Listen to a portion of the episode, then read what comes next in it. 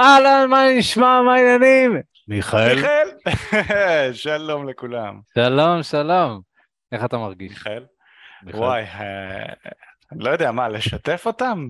אה, תשמע, כן, אני מניח שיש מקום נראה לי לשיתופים אישיים. בקטנה, אה, פשוט אה, התייבשתי היום בבוקר, אתמול אה, חברה שלי ואני עשינו טיול בירושלים, התעוררתי בבוקר עם השעון המעורר, באתי להדליק אותו וקרסתי פשוט, הרגליים לא עבדו, מאוד משונה.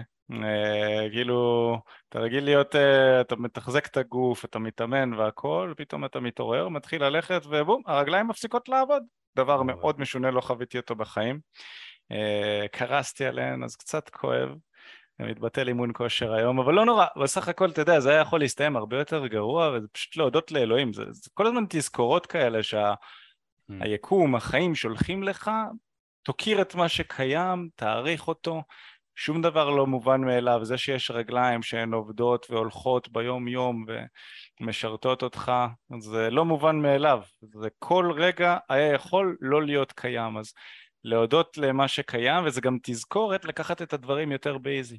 אז מה שהשעון המעורר מצלצל, שיצלצל, לקום, לשים נעליים, לנוח, להירגע, לכבות את השעון המעורר בקצב, בקצב של החיים, קצב איטי, קצב שהוא נוח, הכל בסדר, אז שתי תזכורות כאלה, להכיר תודה ולקחת יותר באיזי את הדברים, כי מי שמכיר אותי יודע, אני בן אדם משימתי מאוד, מוכוון מטרה, מאוד קשה להזיז אותי ממטרות, אה, אז אה, תזכורות כאלה שהיקום שולח לי, ללכת. יותר לאט.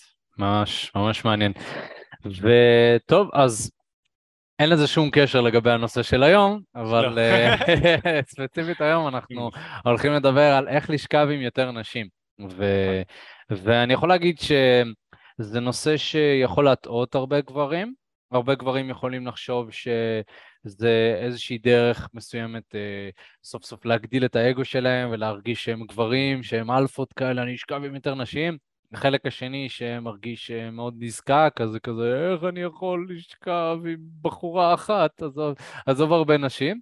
אז Mhm. כאילו, יש פה, יש פה את השתי קיצונים הזה, אז היום אנחנו נעשה סדר, אנחנו נדבר על מה זה אומר בעצם לשכב עם יותר נשים, נבין, נבין בדיוק מה זה אומר, וגם נבין איך אפשר לעשות את זה. זאת אומרת, איך אפשר לבצע את זה, איך אפשר כן לשכב עם יותר נשים.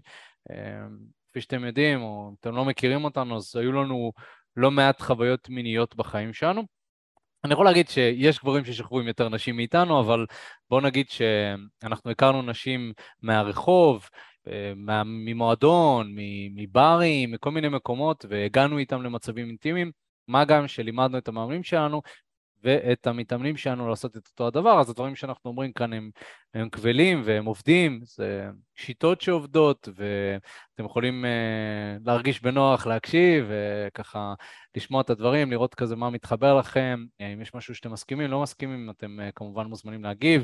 אה, יש פה את, אה, אנחנו עושים בעצם live, שאנשים יכולים להצטרף ולשאול שאלות, אז אתם, מי שנמצא כבר ב live, אתם יכולים לשאול שאלות. אה, ולהרגיש חופשי, אבל לפני שנתחיל בפודקאסט, אם אתם נהנים מהשידורים האלה, אתם מקבלים ערך, אתם מרגישים שזה משהו שתורם לכם, אז אנחנו מאוד נשמח שתעקבו אחרינו בפודקאסט, ואפילו אם תלחצו על הכפתור של הפעמון שם בספוטיפיי, תקבלו התראה כשאנחנו מוצאים פרק חדש. כמובן שהפודקאסט שלנו זמין אה, באתר שלנו, בגוגל פודקאסט, בספוטיפיי, אז איפה שנוח לכם, באמת אה, תאזינו. וכמובן, אנחנו מאוד נשמח, אם אתם כבר מאזינים בספוטיפיי, תדרגו אותנו חמישה כוכבים, אפשר לעשות את זה דרך הטלפון. אם תיכנסו לספוטיפיי, תלחצו על הכוכבים שם ותדרגו אותנו, זה מאוד מאוד יעזור. ויאללה, מיכל, בואו נתחיל, יש אה, המון דברים מעניינים ככה שהייתי רוצה לדבר עליהם. הייתי רוצה להציף ככה נקודה ראשונה, או אפילו איזושהי שאלה, ותגיד לי ככה מה אתה חושב על זה.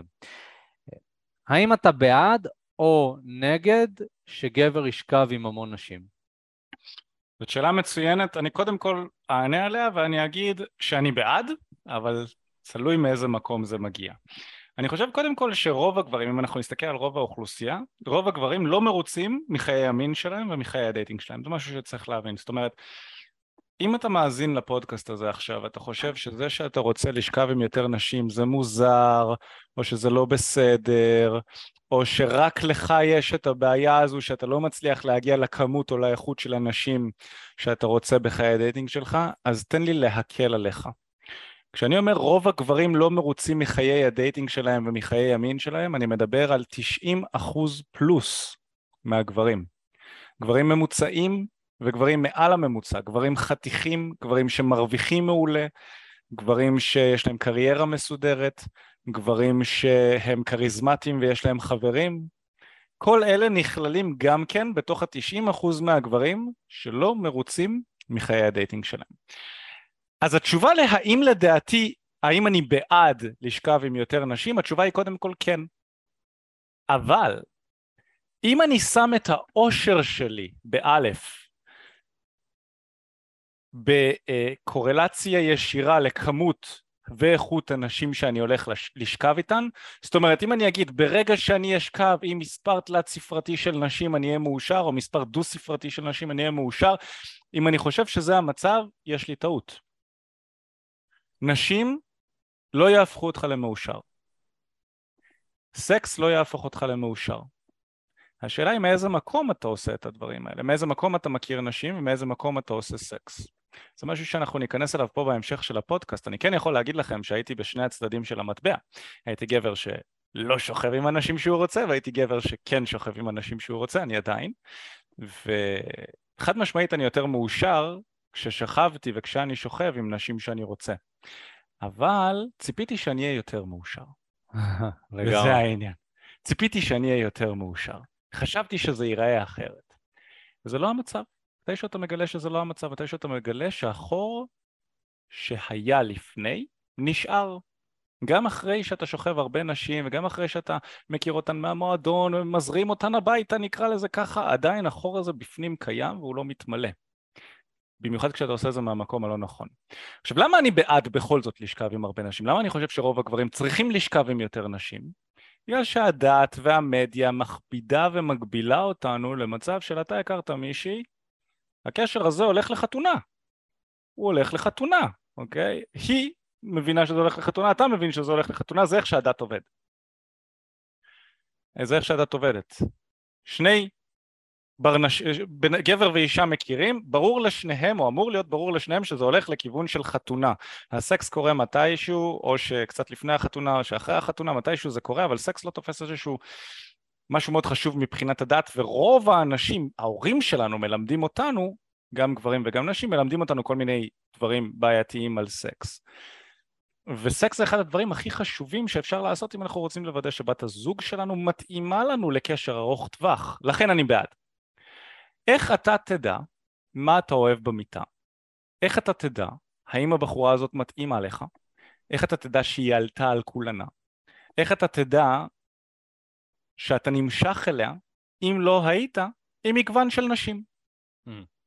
עכשיו כאן נשאלת השאלה האם אני בעד לשכב עם הרבה נשים? אנחנו צריכים להגדיר מה זה הרבה. אני בעד לשכב עם כמה נשים שצריך כדי שתבין מה אתה מחפש בנוגע לזוגיות או בנוגע לאישה איזה קשר של זוגיות אתה רוצה? יש אנשים שרוצים זוגיות מאפשרת, זוגיות סגורה, מונוגמיה, פוליגמיה, פוליאמוריה, יש מיליון ואחת סוגים, איך אתה תדע מה אתה רוצה אם לא תתנסה? וזאת הבעיה באיך שמגדלים ומחנכים אותנו בעולם של היום, עם הקו מחשבה המאוד מאוד מוחלט לגבי מה אתה אמור לעשות עם פרטנר או פרטנרית. רק גבר ואישה, אין גבר לגבר, אין, אין אישה לאישה, זה לא הגיוני, אה, רק לחתונה, סקס לא עושים לפני חתונה, לא הגיוני, מה פתאום, אסור, זה פוגע בשם. ברגע שאנשים מדברים ככה וחושבים ככה, הסיכוי שלהם להיכנס לזוגיות שהיא טובה ומועילה לאושר שלהם לטווח הארוך, גם לאושר בעין, גם לאושר באלף. הסיכוי שהם יקימו משפחה שתומכת בילדים, שמגדלת ילדים שאיכותיים, שגדלים לעולם איכותי ובריא, הסיכוי שלהם נמוך מאוד על פני אנשים שנכנסים לזוגיות מתוך מקום של שפע. זאת אומרת, אני, מגוון של נשים היה לי לפני שבחרתי את נטע בת הזוג שלי ובחרתי אותה. והזוגיות שלנו, אני מבטיח לכם, נראית הרבה יותר טוב מאשר של 90 פלוס אחוז מהאוכלוסייה. הרבה יותר טוב. האם אין לנו ריבים? יש. האם אין לנו מחלוקות ואתגרים בקשר? יש, אבל בגלל שבחרתי אותה בצורה כזו שאני יודע שהיא מתאימה לי וכנ"ל היא, היא בחרה אותי בצורה כזו שהיא יודעת שאני מתאים לה הרבה יותר קל לעבור ולהתגבר על המשברים האלה, מה, ש... מה שאצל רוב האנשים שנכנסים לזוגיות מתוך מקום של חוסר, מתוך מקום של פחד, מתוך מקום של שידוך, או ככה אמרו לי, יהיה להם הרבה יותר קשה לעשות את זה. אבל הדברים הם לא שחור ולבן, וזה גם כן משהו שחשוב שתבינו. זה שגבר ישכב עם הרבה נשים לא אומר שהזוגיות שלו תהיה איכותית. בעצם הרבה אנשים יכולים לבוא ולהגיד מה, אבל מיכאל בעצם אמר לי שאם אני אשכב עם יותר נשים, הזוגיות שלי תהיה יותר טובה. זה נכון עד רמה מסוימת, כלומר זה לא ודאי. זה הופך להיות ודאי כשאתה מתפתח, ואתה בודק, ואתה לומד, ואתה חוקר מי הפרטנרית המדויקת בשבילך. אבל אם אתה הולך ומתהולל ושוכב עם מלא מלא מלא נשים ואז הייתה מישהי שהפילה אותך מהרגליים ואופס אתה נתפס עליה ונכנס איתה למערכת יחסים, לא ילך לך טוב. אתה צריך להבין את הנקודה הזאת, זאת אומרת אתה רוצה לשכב עם נשים מתוך, מל... מתוך מקום מלא ומפותח ואז אתה יכול לשכב גם עם הרבה נשים וזה יהיה בריא. מספרים תלת ספרתיים של נשים וזה יכול להיות בריא. אבל צריך להבין איך לעשות את זה ואנחנו נדבר על זה בהמשך של הפודקאסט. כן, אז קודם כל סיכמת את זה בצורה מאוד יפה. אין לי הרבה מה להוסיף, אני די מסכים עם כל מה שאתה אומר, הפתעה, כאילו, אני מסכים עם מה שאתה אומר. אני רק אוסיף ואומר שהרבה פעמים, איך שמציירים לנו, של איך, התמונה הזאת של איך גבר אמור להיראות, הרבה פעמים זה כרוך בגבר ששוכב עם המון נשים. אתה יודע, אם ניקח את הגברים שהם הכי פופולריים, במדיה, אתה יודע, תעשה סיבוב קצר כזה ביוטיוב, באינסטגרם, ותראה את כל הגברים האלה. אז מה, מה, מה התמונה? מה מושך גברים? גבר עשיר, חתיך, בן אדם שמתאמן כזה, אה, נראה אלפא, אני רוצה להגיד נראה אלפא, הרבה אנשים חושבים שזה כאילו גבר גבר, אבל זה over אה, אנרגיה גברית כזה, אה, מחפיץ, mm-hmm. לא, יודע, לא יודע אם ראית לאחרונה, קפץ איזה מישהו, אנדרו טייט, יצא לך להעיף מבט. בחור לא קרח כזה, בחור קרח כזה, שרירי, באמת נראה טוב וזה. הוא התפרסם במדיה, הוא עושה, הוא עושה, הוא עושה קריקטורה בעיניי. הוא מגלם איזושהי דמות שהיא כאילו אלפא כזאת, יש לו כאילו כסף אה, והכול, מחפיץ נשים, חד משמעית מחפיץ נשים, וכולם uh, מתאהבים בבן אדם, כאילו כפרסונליטי, כדמות, מביאים אותו לרעיונות, וכל, והבן אדם עושה דמות, הוא גם מודה בזה, שהוא עושה דמות, אנשים עפים על זה, כי זה כאילו איזשהו... פנטזיה כזאת שיש להרבה גברים, כאילו להיראות ככה. איזה כיף זה לשלוט בנשים. איזה כיף זה להחליט, להחליט בשבילה, נכון? כמה החיים שלנו היו קלים יותר אם היינו פשוט שולטים. פשוט היינו אומרים לבחורה מה לעשות, והיא עושה אותו, עושה, בואי תשכבי איתי, הנה יש לי כסף, הנה יש לי רכב, הנה אני נראה טוב. כביכול. כביכול, כביכול, זה נראה שהחיים שלנו היו פשוטים יותר. בדיוק. אמ, אז זה כאילו קל להתאהב ברעיונות האלה, ו... נכון. ו... וצריך להבין שהמציאות היא לא ככה. אה, המציאות היא של אנשים היום, שנת 2022, בטח בישראל, או מתי שאתה לא מאזין בזה, או איפה שאתה לא מאזין בזה, לנשים יש כוח. לנשים יש אופציה להגיד לא. נשים הן מתוחכמות חברתית, הן יכולות uh, לבחון אותך. אתה צריך לעבור כל מיני מסעות כדי להגיע למצב שאתה שוכב עם המון נשים, ואתה צריך לפעמים לקבל דחיות, אוקיי? יש הרבה דברים שהם לא סקסיים בלשכב עם נשים, אוקיי? Uh, כל גבר ששכב עם בחורה שיכורה ממועדון, שאחרי זה התחרט על זה, יכול להזדהות איתי, לפעמים זה גם לא כזה כיף, נכון? לפעמים אתה מסיים את הסקס ואתה כזה, כאילו, למה? למה עשיתי את זה לעצמי? אוקיי, אז נוסיף למה שאמרת, שלשכב עם הרבה נשים זה לא תמיד מה שזה נראה. זאת אומרת, הדרך, התהליך, המיומנויות שאתה צריך לרכוש כדי לשכב עם המון נשים, זה משהו שהוא משתנה. זה משהו שהוא... בין היתר, זה לא מה שמראים לנו. ואני חושב שמה שאנחנו עושים כאן בתקשורת אמיתית זה שאנחנו מלמדים את מה שבאמת עובד, ואת התהליך שבאמת צריך לעבור כדי לשכב עם בחורה, גם עם זה שיכול להיות, ואנחנו מבינים את זה, שהרעיונות שלנו הם לא הכי סקסי, נכון? אנחנו מבינים שהיינו יכולים לקבל יותר צפיות אם היינו מלמדים את הטכניקה כדי להשכיב כל בחורה, או היינו מלמדים את אה, משפטי הפתיחה שצריך להגיד כדי שכל בחורה תימשך אליך ותרצה לדבר איתך. אבל בגלל שאנחנו יותר בראש של התפתחות אישית ובראש של תהליך, אנחנו נמנעים מזה. אבל היתרון שלנו זה שכשאתם מנסים את מה שאנחנו אומרים לכם לעשות, אז זה עובד. אז כאילו, מצד אחד זה אולי מלכתחילה ימשוך פחות אנשים, אבל עם הזמן זה יתפוס תאוצה, כי כשאתם עושים דברים שהם באמת עובדים, אז אתם רוצים להמשיך לעשות אותם. זה, זה מה שיפה. ואני חושב שכל העניין הזה, גם, אתה יודע, דברים שמכתירים לנו בסרטים, לשכב עם הרבה נשים יכול להיות אה, מצד אחד כיף ומהנה, ומצד שני זה יכול להיות מעמסה. זה יכול להיות גם לא כיף, זה יכול להיות גם התמכרות. אני מכיר המון המון גברים ששוכבים עם נשים בצורה שהיא לא מאוזנת. זאת אומרת ש...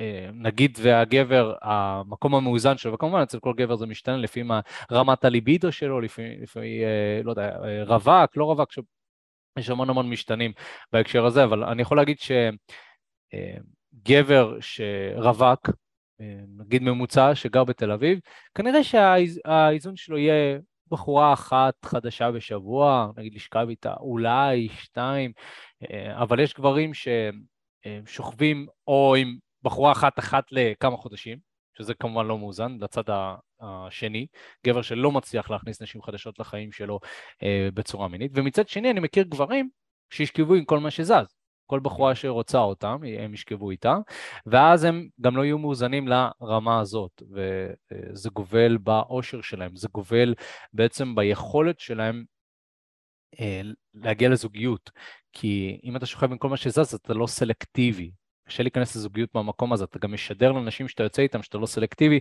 זה פחות מושך אה, נשים שרוצות באמת להיכנס לעניין הזה של הזוגיות. אז אני חושב שבאמת חשוב להבין שכל העניין הזה של אה, לשכב עם יותר נשים הוא יכול להיות מטעה. ולכן אני רוצה להגיד שבאיזשהו מקום אנחנו צריכים לפעול בצורה שהיא מודעת. אנחנו צריכים לפעול בצורה של להרגיש בעצמנו ולראות מהו הדבר שנכון לנו. כי אם אנחנו לא נדע מה טוב לנו ומה נכון ומדויק בשבילנו, אז באיזשהו מקום אנחנו פשוט נרדוף אחרי מה שמראים לנו. אנחנו נרדוף אחרי, אה, אה, נגיד, הדמות הזאת שראינו בטלוויזיה, או הדמות הזאת שראינו באינטרנט. אנחנו נעשה דברים שהם לא טובים לנו. לכן, מה שאני מציע לכם לעשות זה לפעול בצורה מודעת, לשאול את עצמכם, מה טוב לי? מה יעשה טוב לי? מה, מה יבוא ויעזור אה, אה, לי במסע שלי להכיר את הבחורה הזאת שאני רוצה לזוגיות, או שאני לא רוצה זוגיות, אוקיי? זאת אומרת, להבין בעצם אה, מה, מה עושה לי טוב, וזה כרוך באיזושהי התבוננות פנימית כזאת של להרגיש בעצמי מה עושה לי טוב ומה לא עושה לי טוב. אני יכול להגיד שעם הזמן אני הבנתי עם עצמי, באמת, זאת תובנה אישית שלי, לגבי סוג אנשים שאני נמשך אליהם, סוג אנשים שאני רוצה לשכב איתם, וסוג אנשים שאני, אופק, נמשך אליהם, הרבה פעמים לא תואם את מודל היופי הרגיל שמראים לנו. אני, לצורך העניין, תראה לי אה, דוגמנית רגילה, זה לא הטעם שלי. וזה קטע, לקח לי המון המון שנים להבין את זה, כי שכבתי עם נשים שנראות כביכול כמו הפרוטוטיפ הזה שכולם קופצים ורוצים. אבל זה לא מה שרציתי, וזה לא מה ש... זה לאו דווקא מה שעשה אותי מאושר. אז אני יותר דייקתי לעצמי את סוג האנשים שאני רוצה, איך אני רוצה שתראה, איך אני רוצה שתתנהג. וכמובן, ועכשיו אנחנו ניכנס לזה, שהייתי צריך לשכב עם מגוון רחב של נשים כדי להבין את זה. אז מה שאנחנו אומרים זה שכן, מצד אחד יש יתרון בלשכב עם הרבה נשים, כי אתה מדייק יותר את סוג הנשים שאתה מכיר, סוג הנשים שאתה יוצא איתם וכולי וכולי, אבל מצד שני אם אתה עושה את זה בצורה לא מודעת, אתה רק תסב לעצמך נזק, אוקיי? אז צריך באמת להבין אה, שרק לשכב עם נשים זה לא מתפתח, לא הייתי קורא לזה התפתחות אישית, אבל לשכב עם נשים ולעשות את זה בצורה מודעת, וללמוד ליהנות מזה, ללמוד ליהנות מתהליך החיזור, ללמוד ליהנות מכל המשחק, זה כן מפותח בעיניי, וזה כן משהו שיתרום לך בהתפתחות האישית שלך. כמובן שמה שאנחנו עושים כאן זה uh, התפתחות אישית. אז, uh, אז דיברנו קצת על, ה, על ה... בוא נגיד, אה, על חוסר ההבנה שיש לגברים בכל הנוגע ללשכב עם יותר נשים. עכשיו הייתי רוצה לדבר על איך אפשר באמת לקחת את הצעד הזה וכן לשכב עם יותר נשים, אוקיי?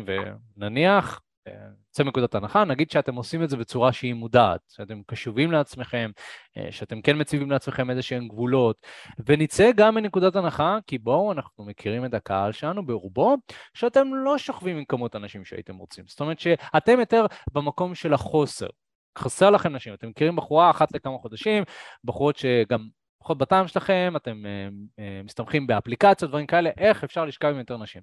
הדבר הראשון, וזה מיכאל, אני אשמח uh, אם תוכל להגיב על זה, אני אישית חושב שהדבר הראשון שגבר צריך לדעת לעשות כדי לשכב יותר נשים, זה ליצור לעצמו יותר הזדמנויות להכיר נשים. זאת אומרת שהוא צריך לצאת מהקופסה שלו, לצאת מהמחשב, לצאת מהטלפון ולהיות בסיטואציה שבה הוא מכיר מלכתחילה נשים. מה, מה אתה חושב על זה? אני מסכים עם זה, כמובן, אני חושב שאחת הבעיות הכי גדולות של גברים שרוצים לשכב עם יותר נשים זה שהם פונים לפלטפורמות הלא נכונות כדי לעשות את זה. אם אתה נמצא באונליין, אחת הבעיות הכי גדולות שלך באונליין זה שפשוט רוב הנשים לא יחליקו אותך ימינה. אגב, לא משנה מי אתה. גם אם אתה נראה מעל הממוצע, רוב הבחורות לא יחליקו אותך ימינה. בישראל יש מגוון מאוד נמוך, נמוך של נשים באפליקציות. מגוון מאוד נמוך, זאת אומרת אפילו אם אתה בתל אביב, המגוון של הנשים האטרקטיביות הוא מאוד נמוך, ועל המגוון של הנשים האטרקטיביות הנמוך יש מגוון מאוד רחב של גברים שנמצאים שם שרודפים אחרי אותם נשים. אישה באופי שלה, במהות שלה, מתוך אנרגיה נשית ומתוך השפע שיש לה, גם נשים יותר מפותחות מגברים לרוב, זה משהו שצריך להבין, נשים יותר מפותחות מגברים חברתית. אנחנו נועדנו לחטוב עצים, הן נועדו, או, ולצוד, הן נועדו לדאוג למשפחה, לפתח אה, אה, מערכות יחסים וכו' וכו'. יש לזה עוד עומק שלם שלא ניכנס אליו כאן, כמובן אמרתי את זה בהכללה מאוד מאוד גסה, לא ניכנס לעומק של זה, אבל בסופו של דבר אנחנו נועדנו להשתמש בשרירים שלנו והם נועדו להשתמש בפה שלהם. יש פה הבדל מאוד משמעותי שצריך להבין. אז אישה היא יצור אוטומטית מבחינה רוחנית יותר מפותח מרוב הגברים. ולכן אישה במהות שלה היא תחפש יותר אה, עומק בקשרים שלה. בעוד שגבר יכול להזריע להרביע מגוון רחב של נשים הוא גם יעדיף לעשות את זה. גברים האליטה שבגברים הם, לא, הם מעדיפים לא להיכנס לקשר אה, לטווח ארוך עם בחורה אחת. שזה גם משהו שצריך להבין. וזה אתגר מאוד מאתגר בשביל האישה הממוצעת כי אישה ממוצעת רוצה זוגיות גבר ממוצע רוצה סקס. גבר ממוצע שנמצא בזוגיות אחרי כמה שנים רוצה עוד סקס מעבר לפרטנרית שלו. לאישה הממוצעת פרטנר אחד מספיק. בגלל שבחורה רוצה יותר עומק. גבר רוצה יותר שפע. יש בזה, כמובן זה ממוצע וזה הכללה והכל, אבל תהיו איתי תבינו את הנקודה הכללית. עכשיו כשאני מבין את זה, שאישה בנקודה הכללית שלה, בממוצע שלה רוצה זוגיות, והיא נמצאת באפליקציות, כשבאפליקציות יש לה שפע אינסופי, הסיכוי שלי להשיג ואני בכוונה משתמש במילה להשיג משהו שהיא ברוב הסיכויים לא רוצה ואני אוסיף על זה גם את זה שיש לה שפע מדברים שהיא כן רוצה ולי יש חוסר מדברים שאני רוצה. הסיכוי שאני אקבל סקס מהאפליקציות הוא לא גבוה. במיוחד אם אני בן אדם עם יכולות תקשורת ממוצעות ומטה. צריך להבין שכמות הלייקים שאני מק... בשביל גבר ממוצע למצוא בחורה יפה באפליקציות שתרצה לזרום איתו לדייט כמו לחפש מים במדבר, כשבשבילה זה כמו ללכת לסופר ולבחור איזה אוכל בא לה לאכול היום ולקנות אותו. זה בעצם ההבדל בין האפליקציות, בין האפליקציות, בין גברים לנשים באפליקציות, ורוב הגברים כשהם רוצים סקס הם נשאבים לאפליקציות. ומה שאני בא ואומר זה שאם אתה רוצה לשכב עם יותר נשים ולפתח יותר שפע עם נשים, מה שנדרש ממך לעשות זה לפתח את המיומנות כדי להכניס נשים לחיים שלך בצורה שהיא בשליטתך ושיש יותר סיכוי שאתה תגיע לאנשים איכותיות, רמז, זה לא באפליקציות, זה במציאות. ומעבר לזה אתה תרצה לפתח את המיומנות לגרום לאישה למשיכה חזקה כלפיך שלא מבוססת על איכויות שמתאימות לטווח ארוך אוקיי? שאם אנחנו רגע נבין את מה שאמרתי פה עכשיו רוב הגברים מבססים משיכה אצל נשים באמצעות הפגנה של קריטריונים שמתאימים לזוגיות ארוכת טווח שזה אומר אני גבר איכותי לטווח ארוך, אני לא אבגוד בך, אני אהיה כתף תומכת, אני אהיה רגיש, אני אהיה אה, אמין, אני אהיה החבר הכי טוב שלך, אני אהיה הידיד הכי טוב שלך, אני אפרנס אותך, אני אסיע אותך ממקום למקום ובלה בלה בלה.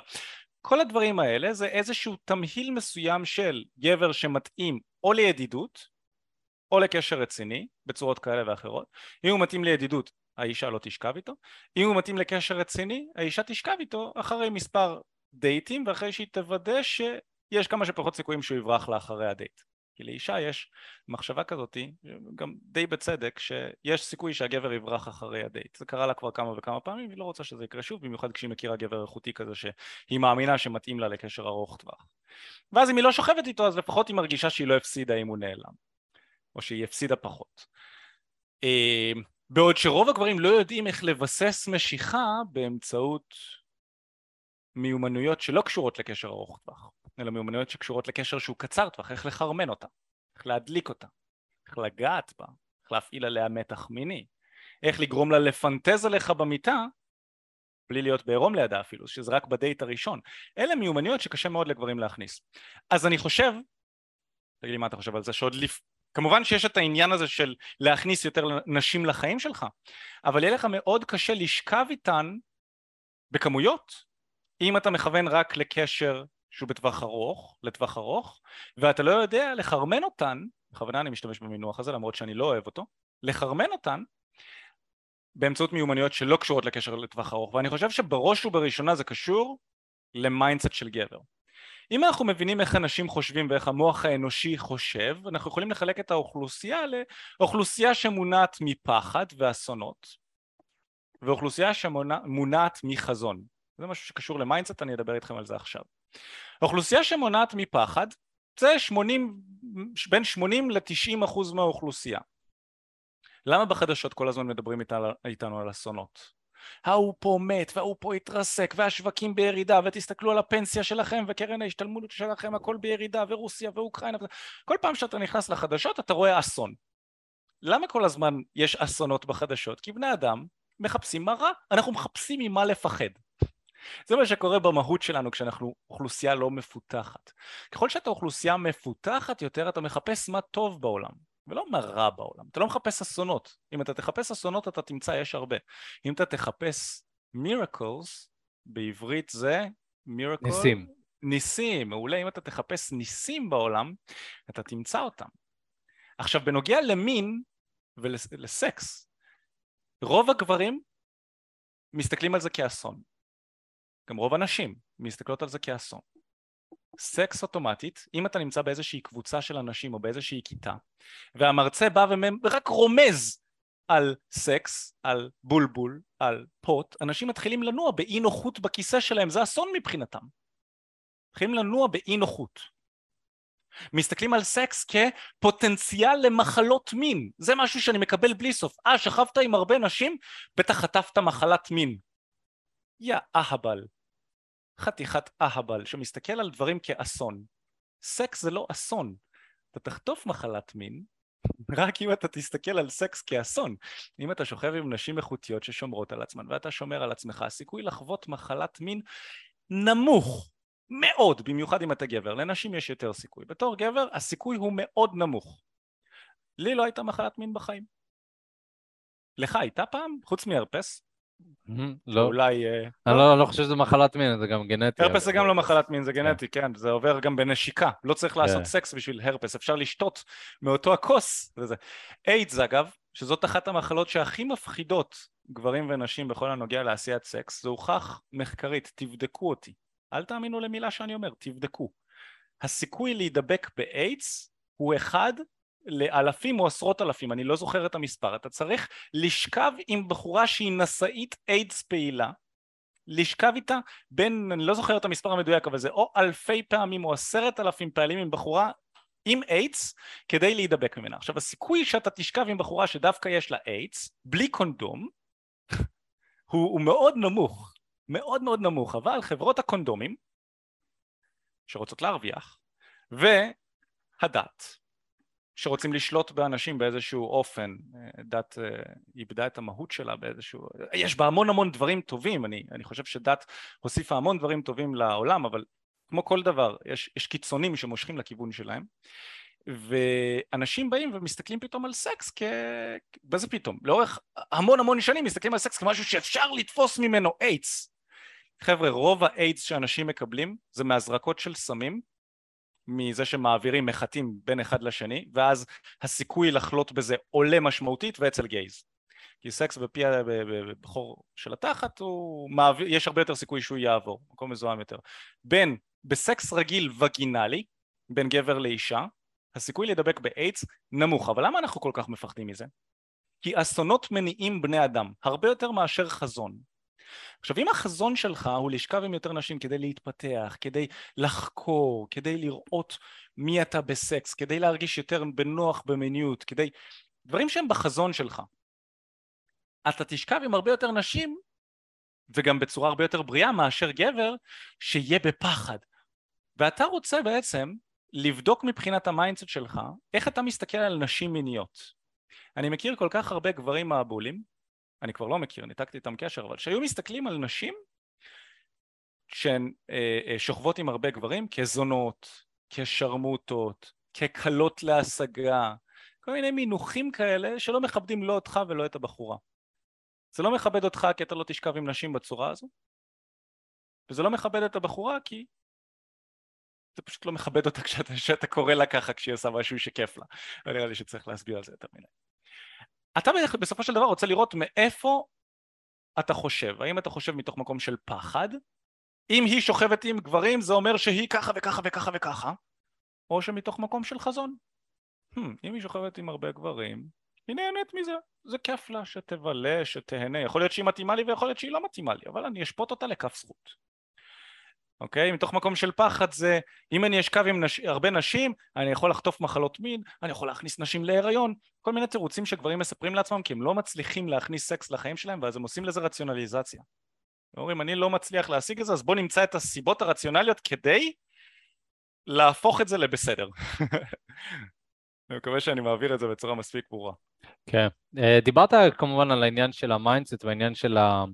אה, ש, שלדעתי, אתה יודע, זה, זה 99% מהעניין, זאת אומרת, אם אתה לא חושב שסקס זה דבר טוב ודבר בריא, במיוחד סקס בין גבר לבין אישה, אז זה מאוד מאוד הגיוני שאתה לא תרצה לשכב עם נשים, אתה גם לא תהיה טוב בזה. אז ההכרה בזה שדווקא כן, סקס זה דבר טוב, זה מלמד וכולי, אה, זה, אני חושב שזאת ההתחלה, זאת אומרת, הכנות הזאת של אני רוצה לשכב עם יותר נשים וזה בסדר.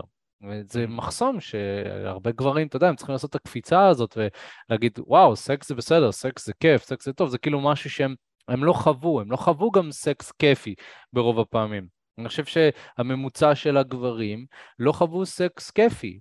זאת אומרת, שאתה אומר להם אה, לשכב עם בחורה, מדובר על אקט קצר שנועד אה, בעיקר לספק אותי, וזהו, גמרתי, גמרתי, היא גמרה, אולי, אני לא יודע אפילו אם היא גמרה, וזהו, אנחנו מסיימים כאן. אז ברור שלשכב עם נשים, כאילו זה לא כזה משהו לשאוף אליו בין היתר, זה בעיקר הסימון V, סימן טבעי, שכבתי עם כוסית, שכבתי עם בחורה שנראית טוב, הכל טוב. עכשיו בוא נספר לכל החבר'ה. עכשיו בוא נספר לחבר'ה, נראה להם תמונה, אה, כמובן תמונה שלא מכבדת אותה, ו- וכל הדברים האלה. אתה יודע מה עשיתי לה, אחי. מה? מה עשית לה, יא חתיכת מטומטם? מה עשית לה כבר? ציינת אותה חמש דקות, יופי. אבל היא לא רצתה אותי בהתחלה, ואז גרמתי לה לרצות אותי. אה, איזה גבר אתה, אחי, וואו, אני ממש, אתה יודע, בצבא הרי יש כל מיני תשתיות האלה. שמעתי הקלטות, אה, חבר'ה שהקליטו בחורה שהם שכבו איתה, אני כזה, מה זה עוזר לי לשמוע את הדברים האלה? קודם כל זה מגעיל, זה באמת מגעיל אותי שבחורה מקליטים אותה מבלי שהיא יודעת, משתמשים בזה כדי להרים את האגו. אה, ומעבר לזה, זה כזה... זה, זה, זה היה מטרת הסקס הרי, לה, להרים לעצמך כביכול, אבל אתה לא באמת מרים לעצמך, אתה רק מוריד לעצמך. אתה לא באמת נתפס כגבר, ויותר מזה, אתה משדר לנשים הבאות שאתה מכיר שאי אפשר לסמוך עליך. זה עובר, מממ-הממ. זה פשוט תחושה כזאת, אתה מעביר vibe של גבר לא דיסקרטי, אז גם נשים לא רצו לשכב איתך בעתיד. אז נשים את זה בצד. אז אה, אם אנחנו באמת עושים את הדברים ממקום מפותח, כמו שדיברנו, אז כל העניין הזה של mindset זה כמובן מאוד חשוב, אבל נראה לי שצריך גם להבין איך לפלרטט ואיך לקדם עניינים, כי אוקיי, אז יצאת כבר, אתה מבין שאתה רוצה לשכב עם נשים, אתה יוצא החוצה, אתה אולי עושה את הצעדים הראשונים שלך בלנסות להכיר נשים למטרות שהן לאו דווקא זוגיות, אתה רוצה לשכב, אתה רוצה להבין מה כיף לי, מה לא כיף לי. צריך להבין איך לפלרטט, אוקיי? ו... והדבר הראשון שצריך להבין זה שאם אני לא אפלרטט, אז אני לא אוכל להגיע למצב של סקס. זאת אומרת, גם אם אני מאוד מאוד רוצה, ואתה יודע, ופה גברים נכנסים לבלבול, כי רגע, אבל אמרת שלרצות סקס זה טוב, הנה, אז אני רוצה סקס, אז, אז מה הם יעשו? הם יהיו ישירים מדי. Mm. יהיו ישירים מדי עם הכוונות שלהם. אה, ואז הם לא מבינים שבעצם כל העניין, כל משחק החיזור הזה בעצם זה, זה להבין איך לייצר את התחושה אצל הבחורה שאנחנו עומדים לשכב ושזה יהיה כיף והכול, מבלי להגיד לה את זה בצורה ישירה, אוקיי? להביע את הכוונות שלי, להגיד את הוואו, מה הייתי רוצה לעשות לך, מבלי לעשות את זה, אוקיי? וזה משחק הפלירטוט, אוקיי? שצריך להבין בעצם איך אני משדר את היכולת שלי לא, לא את היכולת, איך אני משדר את הרצון שלי, סליחה, להכיר את הבחורה ברמה אינטימית יותר. ואני יכול להגיד שבעצם אה, מה שאנחנו עושים, ויש לנו כמובן אה, שיעור שלם שמתמקד בזה בשיטת חמשת השלמים שלנו, זה ללמד גברים את זה, זאת אומרת ללמד אותם איך להביע את הרצון שלהם בצורה שהיא משחקית, בצורה שהיא כיפית. אה, וגם לאחרונה גם הוצאנו קורס פלירטוט, אה, קורס דיגיטלי, אה, שכל אחד יכול לראות, שמתמקד ספציפית בעניין הזה של הפלירטוט, אתם יכולים לראות את זה באתר שלנו, תקשורת אמיתית, אתם יכולים לרשום בגוגל ולהסתכל שם. גם מעבר לזה, כמובן, אם אתם רוצים להתייעץ איתנו וקצת לשמוע לגבי שיטת חמשת השלבים שלנו, אז יש קישור שנמצא בתיאור של הסרטון, אתם בעצם יכולים להשאיר שם את הפרטים שלכם ואנחנו ניצור אתכם קשר לשיחת ייעוץ, נראה באמת איך אנחנו יכולים לעזור לכם. ומי שמאזין בלייב, יש לכם קישור שנמצא בצ'אט כאן. אז עכשיו, ברגע שאנחנו מבינים שאנחנו צריכים לפלרטט, אוקיי, אז השאלה היא איך. אז אני באופן כללי אוהב לחלק קידום עניינים לשלושה רבדים, אוקיי? אה, וזה שונה מפלירטוט, אני מדבר כאן על קידום עניינים.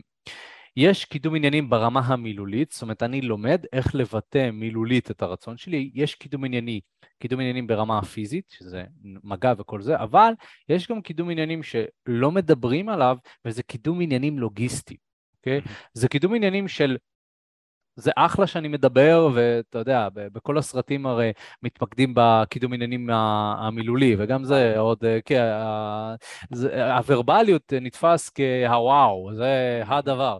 אבל מה אם הייתי אומר לכם, אז זהו, אבל מה אם הייתי אומר לכם שתכלס זה הקידום, זה הקידום עניינים שהוא הכי פחות תופס משקל בעיני בחורה.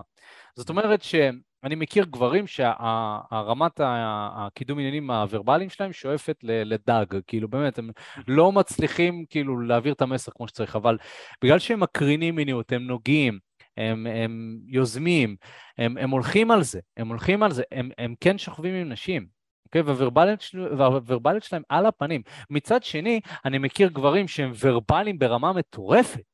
שנונים, כל קאמבק על כל מילה, מצחיקים, לא מצליחים לשכב עם נשים. אוקיי? חסר להם, חסר להם את היכולת ואת הנוחות לגעת בבחורה ולקדם את זה, ויותר מזה, אין להם ביצים באמת להוביל את זה למקום שבו סקס יכול לקרות. אז נוח להם, נוח להם בדיבור.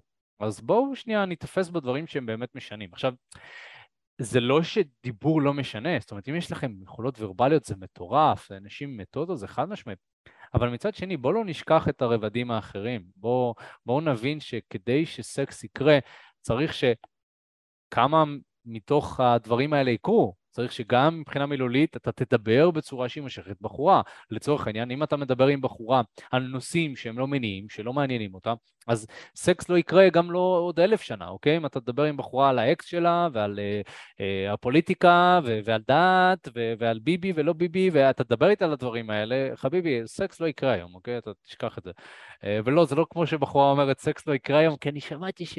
בסרטונים של תקשורת אמיתית, כשבחורה אומרת שסקס לא יקרה היום, זה בעצם אומר שהיא רוצה... לא, זה לא זה, זה באמת סקס לא יקרה. אני אומר, אופק אומר. כאילו, אם אופק אומר, זה, זה נכון.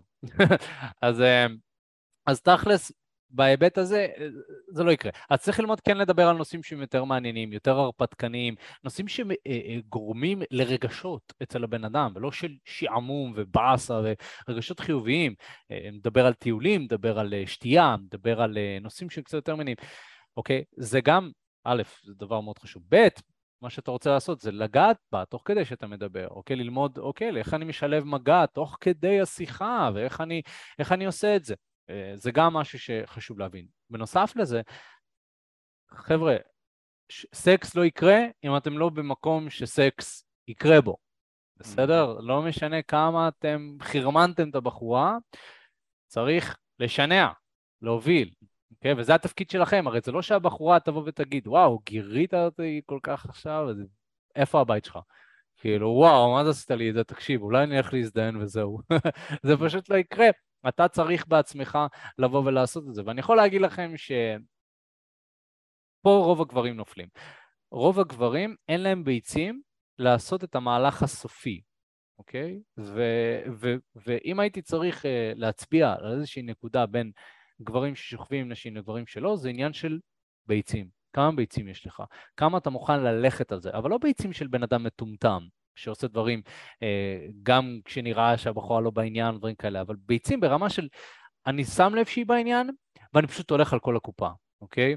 אה, זאת מיומנות שלרוב הגברים אין, וגם אם כן, אה, אותם הגברים לא יודעים להסביר מה הם עושים שעובד. אבל אני יכול להגיד לכם מהתבוננות מהצד, הרי יש לי מתאמנים שהם כן שוכבים עם נשים, הם פשוט רוצים לדייק יותר את איכות האנשים ששוכבים איתם, ויש לנו לא מעט מתאמנים כאלה. אני יכול להגיד שאותם הגברים האלה, יש להם ביצים.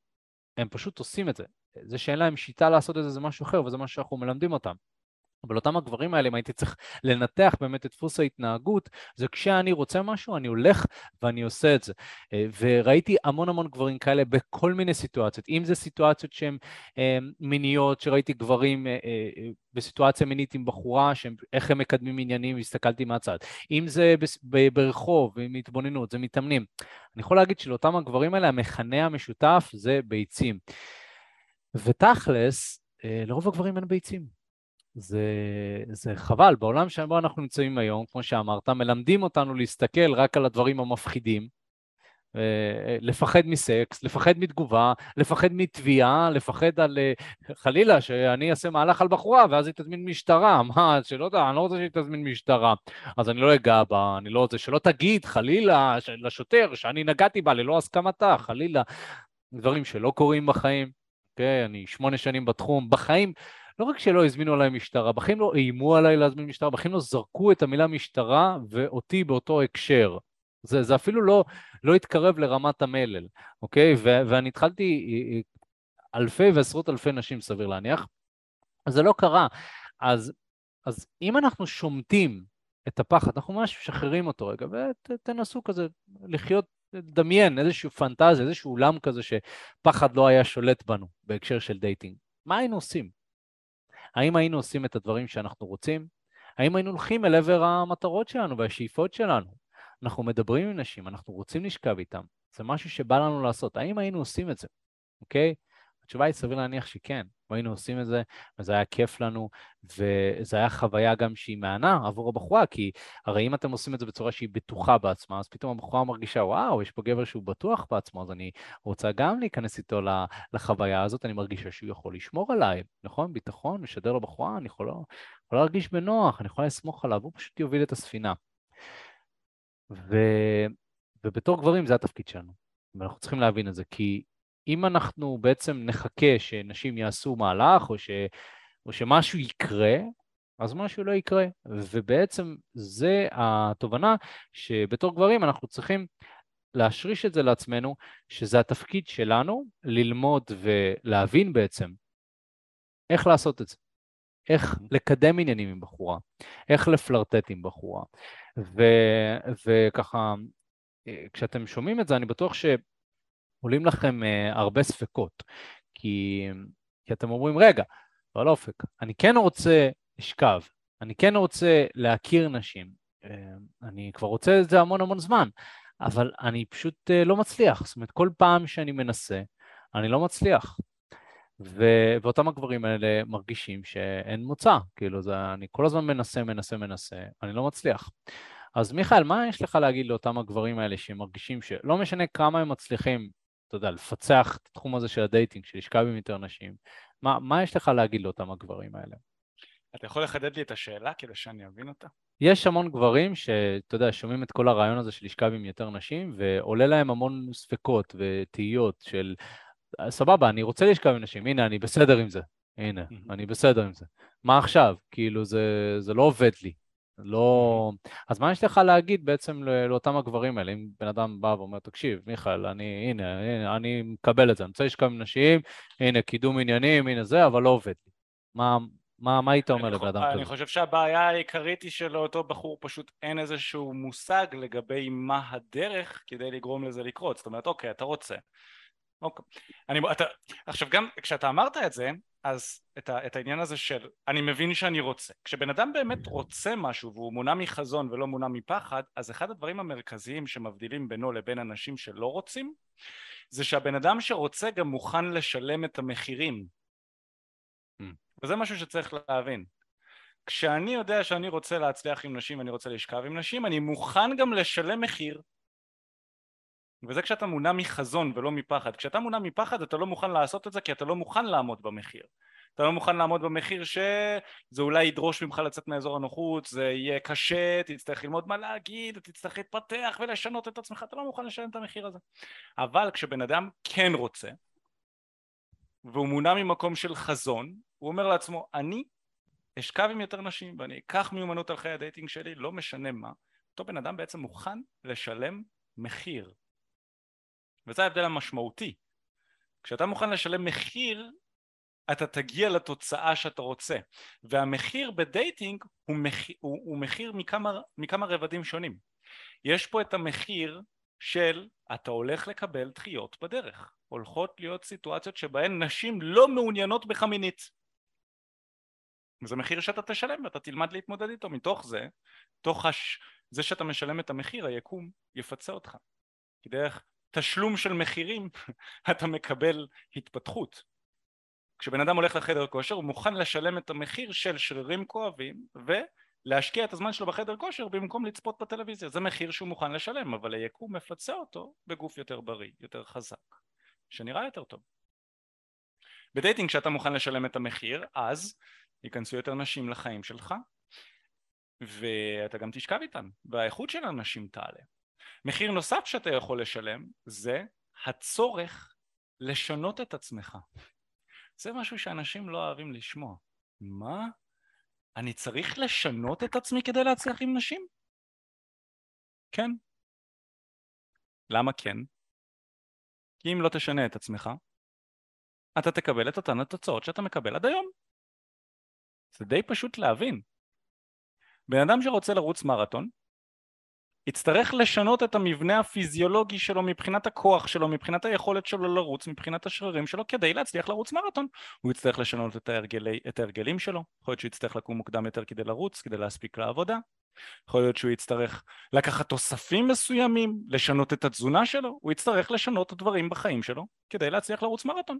בן אדם שלא מצליח עם אנשים שהוא רוצה, מאוד דומה לבן אדם שלא יכול לרוץ מרתון כרגע. כל מה שהוא צריך לעשות זה להתאמן על זה, לפתח את המיומנויות האלה, וזה דורש מחיר, זה דורש לשלם מחיר. אבל בן אדם שיכול לרוץ מרתון, משיג את המטרה שלו, וגם הוא כנראה בריא יותר מבן אדם שנשאר ויושב בטלוויזיה. בן אדם שיש לו מיומנויות תקשורת עם נשים, הוא בן אדם שמכניס יותר נשים לחיים שלו, הוא משיג את המטרה שלו מהבחינה הזו, הוא ייכנס לזוגיות יותר מאושרת, הוא יוכל גם להתרברב ולהתלהב מול החברים שלו, מה שזה לא יהיה, והוא יהיה כנראה יותר בריא מבחור שמתפשר על חיי ה dating שלו. וזה דרך זה שהוא משלם את המחירים. ואני חושב שזה מה שמבדיל בהרבה מאוד, בכל הפעמים, בין האנשים שרוצים ובאמת מוכנים לעשות את זה ובאמת יקבלו תוצאות לבין האנשים שרוצים מתישהו. האנשים שרוצים מתישהו לא מוכנים לשלם את המחיר עכשיו. מתישהו אני אבין שרק לצפות בסרטונים ופודקאסטים לא עוזר. מתישהו אני אבין שאני צריך ללכת החוצה, ללכת לעשות את זה ולהתחיל למכור במציאות. מתישהו זה יקרה, מתישהו הסיטואציה הנכונה הזאת תגיע. המתישהו הזה תופס אותנו במלא מלא מלא מקומות בחיים. אתה היום כבר היום תיבצ... ת... תהיה מולך הזדמנות מסוימת. היום תהיה מולך הזדמנות. כבר. בין אם כשתחזור מהעבודה, בין אם כשתלך לעבודה, בין אם כשתלך לקניות, בין אם כשתלך לחדר כושר. מתישהו תהיה הזדמנות, אתה תראה בחורה יפה, ותהיה לך את ההזדמנות לגשת אליה ולשלם את המחיר הזה. או להסתכן לשלם אותו. תהיה לך את ההזדמנות הזו, ואתה תצטרך לבחור האם לדחות את זה עוד הפעם ולהגיד מתישהו ההזדמנות הזאת תהיה יותר טובה, או שאתה אומר לעצמך, הנה, אני החלטתי. אני הולך לנצל הזדמנויות, ואני הולך להיות מוכן לשלם את המחירים שההזדמנויות האלה מביאים, שההזדמנויות האלה מביאים ביחד איתי, ביחד איתן. אני מוכן לעשות את זה. אז ההזדמנות הזאת יכולה להיות הזדמנות ל... תראה בחורה יפה בחוץ ואתה תיגש אליה, זה יכולה להיות הזדמנות עסקית מסוימת וזה יכולה להיות הזדמנות בצורה אחרת. אנחנו כבר אמרנו לכם אה, כאן באמצע השידור בערך, שמה שאנחנו עושים זה שאנחנו עוזרים לגברים לנצל את ההזדמנויות האלה. אנחנו עוזרים לגברים בצורה לא תיאורטית. אתם כבר צברתם מספיק תיאוריה. רוב האנשים שצופים בסרטונים שלנו, או שומעים את הפודקאסטים שלנו, או קוראים את הבלוג שלנו, רובם למדו מספיק תיאוריה, ומה שהם צריכים זה אח גדול שיצא ביחד איתם ויתחיל עם בנות ביחד איתם ויראה להם איך לנצל את ההזדמנויות האלה, איך להתגבר על הפחד לגשת, מה להגיד, איך להגיד את זה, איך לפלרטט, איך להשיג את המטרות שלי בד... בדייטינג. חלקכם רוצים קשר רציני, חלקכם רוצים עוד סטוצים, חלקכם רוצים רק לפתח את הביטחון העצמי. והדבר שאני מצאתי בחיים שלי שהכי עזר לי להשיג את המטרות. זה, זה כמה דברים קודם כל. זה מידע טוב את זה כבר יש לכם. ביוטיוב שלנו יש טונה של מידע בפודקאסטים שלנו טונה של מידע איכותי מגברים שהצליחו בחיים בכל הנוגע ל dating. אופק ואני הגענו מהמקום שלכם היינו לא מאושרים מחיי ה dating שלנו היום אנחנו מאושרים מהם אז זה מידע טוב. מעבר לזה אתם רוצים סביבה טובה ומתפתחת. יש לנו קבוצת פייסבוק עם כמה אלפי אנשים שאתם יכולים להצטרף אליה, תקשורת אמיתית הצלחה עם נשים. אתם יכולים להצטרף לקבוצה הזו ולמצוא שם אנשים לחלוק איתם את המסע הזה. מעבר לזה למתאמנים שלנו יש קבוצת וואטסאפ מעל 200 איש שנמצאים והם בתהליך עכשיו. אם אתם תכירו אותם ותחליטו להיות מתאמנים שלנו אז אתם תוכלו להצטרף ולהכיר אנשים שכרגע נמצאים תוך התהליך הזה ביחד עם מאמן. אלה האנשים הכי רציניים בתחום הזה. הם שילמו כסף על התחום הזה כי הם רוצים להתפתח ולקחת אותו ברצינות. אלה האנשים שהכי מוכנים לשלם את המחיר אגב. הם מוכנים לשלם גם מחיר אנרגטי וגם מחיר כלכלי כדי לקחת בן אדם שיעזור להם בתחום הזה אז זה מהבחינה הזו, יש את הסביבה. יש את העניין של מנטור. מנטורים זה אחד הדברים הכי מוצלחים כדי להשתפר בכל תחום. אם אני רוצה לפתח שרירים, אני אלך למאמן שהיה רזה שכיף כמוני, וילמד, והוא פיתח את המסת שריר שלו, אני אלמד ממנו איך לאכול, מה לאכול, איך להתאמן. הוא היה במקום שלי, יצא ממנו, התפתח, בטח הוא למד כמה שיעורים, תלמד אותי מה עשית, תחסוך לי את הדרך, אני מוכן לשלם את המחיר הזה. המחיר של זה יהיה הרבה יותר זול מאשר אם אני אלך ללמוד את זה בעצמי. וישקיע שנים מהחיים שלי, אני אבזבז שנים מהחיים שלי כדי ללמוד משהו שאני יכול ללמוד בכמה חודשים מבן אדם שכבר עשה את זה. אני נגיד נמצא בתחום הזה כל כך הרבה שנים, אני 13-14 שנה, מגיל 16, מה, היום אני בן 29, אפשר אפילו לעשות את החישוב, 15 שנה, נכון? מגיל 16, מגיל 16 תעשו את החישוב אתם, אין לי כוח, מגיל 16, 15 שנה, כן. אז uh, uh, מגיל 16 אני בתחום הזה, לקח לי המון המון שנים לבוא ולשכב עם הבחורה הראשונה מהתחום הזה. בעוד שהיום אנחנו עוזרים לאנשים תוך מספר מצומצם של חודשים כבר לשכב עם נשים. אז אה, אפשר לשלם את המחיר בצורה הרבה הרבה יותר זולה מאשר ללמוד לעשות את זה לבד. יש עוד דברים שיכולים לעזור לכם לעשות את זה, זה הרגלים נכונים אה, בכל הנוגע לזה, וזה דברים שאנחנו מלמדים בשיעורים שלנו. בעצם מה שאני מזמין אתכם לעשות, אם אתם רוצים ואתם יודעים שאתם מוכנים לבוא ולשים אתכם, את עצמכם, אה, אה, מעל כל השאר, ובאמת לבוא ולתת בראש בתחום הזה ולקחת שליטה על חיי הדייטינג שלכם ולפתח מיומנות תקשורת זה לבוא ולקחת אותנו כמנטורים שלכם וללמוד מאיתנו מה אנחנו עשינו כדי להצליח בחיים מבחינת דייטינג ומה אתם יכולים ללמוד מאיתנו כדי להצליח גם כן. עכשיו השיחת ייעוץ הזאת היא חינם לגמרי, אתם יכולים ללחוץ על הקישור שנמצא כאן בתיאור של הסרטון או איפשהו בצ'אט מסביב, תלוי איפה אתם מאזינים אתם יכולים ללחוץ על הקישור הזה, אתם תעברו בעצם לדף שבו תוכלו להשאיר את השם והטלפון שלכם ואחד מהיועצים שלנו יתקשר אליך בהקדם כדי לראות מי אתה, להכיר אותך, לראות שהתהליך הזה בכלל נכון לך ביחד איתנו. אוקיי? אנחנו נדבר איתך, נדע מי אתה ולפי זה אנחנו נדע גם איזה תהליך להתאים לך.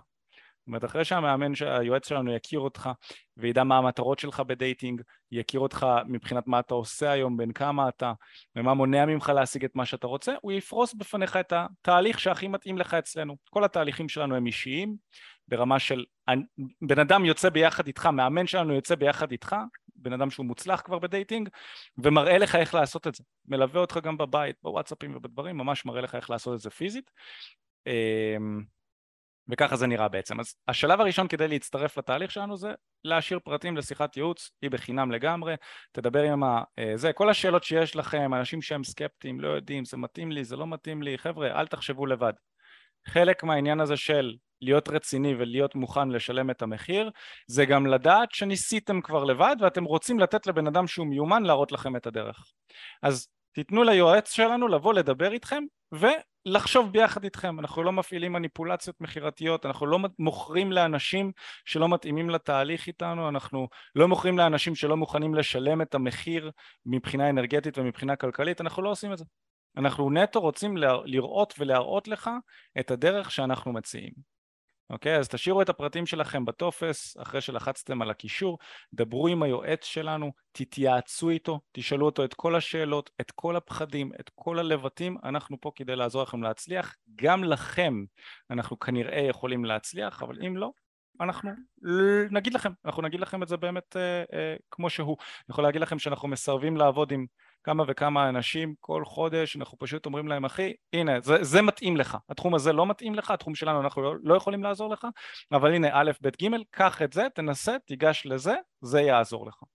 אנחנו גם נוכל להכווין אתכם לדברים שכן יעזרו לכם, אוקיי?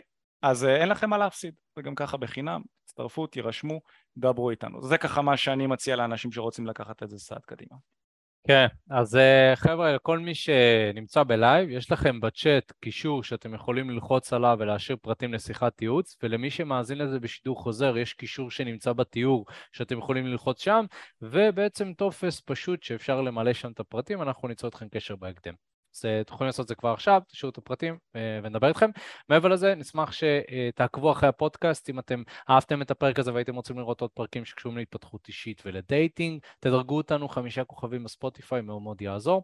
אה, וכמובן, אם יש לכם איזה שהם רעיונות או דברים שהייתם רוצים לשמוע עליהם, אתם מוזמנים כזה לרשום בקבוצת הפייסבוק שלנו, תקשורת אמיתית על שכר עם נשים. לשאול ולקבל דעה, זו קבוצה של אה, מעל שלושת אלפים אנשים, אה, ואולי גם נעשה על זה פודקאסט בהמשך.